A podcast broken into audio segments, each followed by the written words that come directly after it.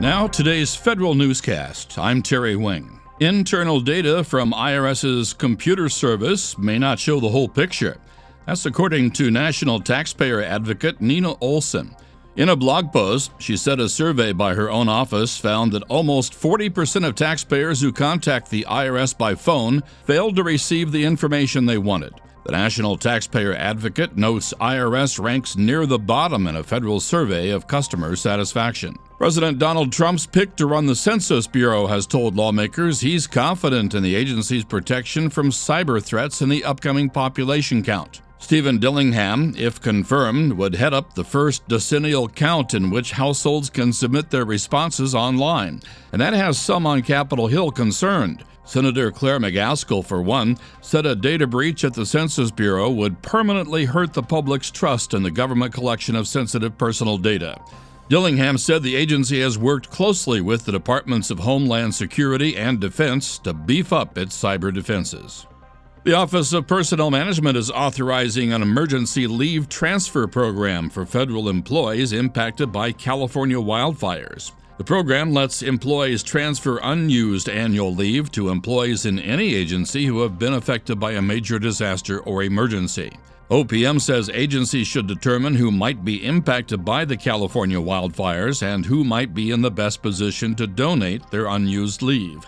A Utah man has been arrested in connection with suspicious envelopes mailed to the president and senior defense officials. The Pentagon says it's identified a white substance inside the envelopes as castor seeds, a precursor to the poison ricin. On the same day, the FBI arrested a former Navy sailor, William Clyde Allen, connecting him to the alleged attacks on the President, the Defense Secretary, and the Chief of Naval Operations. The FBI says it found potentially hazardous chemicals during the arrest in Utah, but declined to elaborate.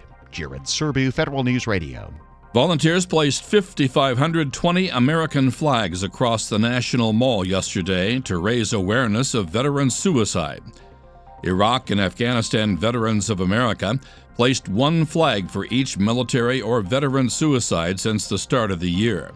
VA released a report last week showing veterans account for 14% of all suicides in the United States, yet they make up only 8% of the population. The Veterans Affairs Department debuts a new program to study whether long term employment can be used to treat post traumatic stress disorder. The VA is partnering with multiple cities, states, and non governmental organizations for the program. VA medical centers will begin to offer individual placement and support for employment to veterans. VA research has found that PTSD negatively affects veterans' ability to hold a job. Veteran participation in the workforce has declined in the past 35 years.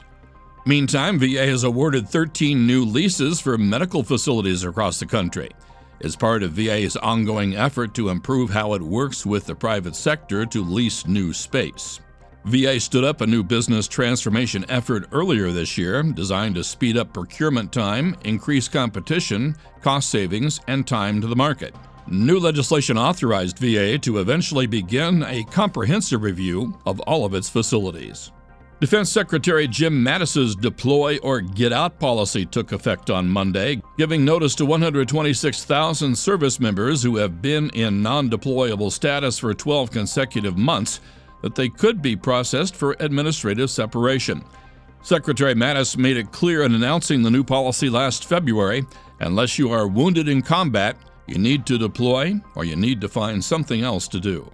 Just in time for Veterans Day, VA will make its vets.gov platform even more user friendly. The Veterans Affairs Department will integrate several disparate websites to give veterans and their families a better user experience. VA plans to release an update to vets.gov that brings together all the services the department offers under one platform. The current setup is confusing and forces veterans to understand how the agency is structured to understand which site to go to. VA's digital service team first began modernizing the website three years ago, and since then, the site has seen tremendous growth and user satisfaction. I'm Jason Miller. Find these stories on federalnewsradio.com, subscribe to the Federal Newscast on Podcast One or iTunes, and follow us at Federal Newscast on Twitter.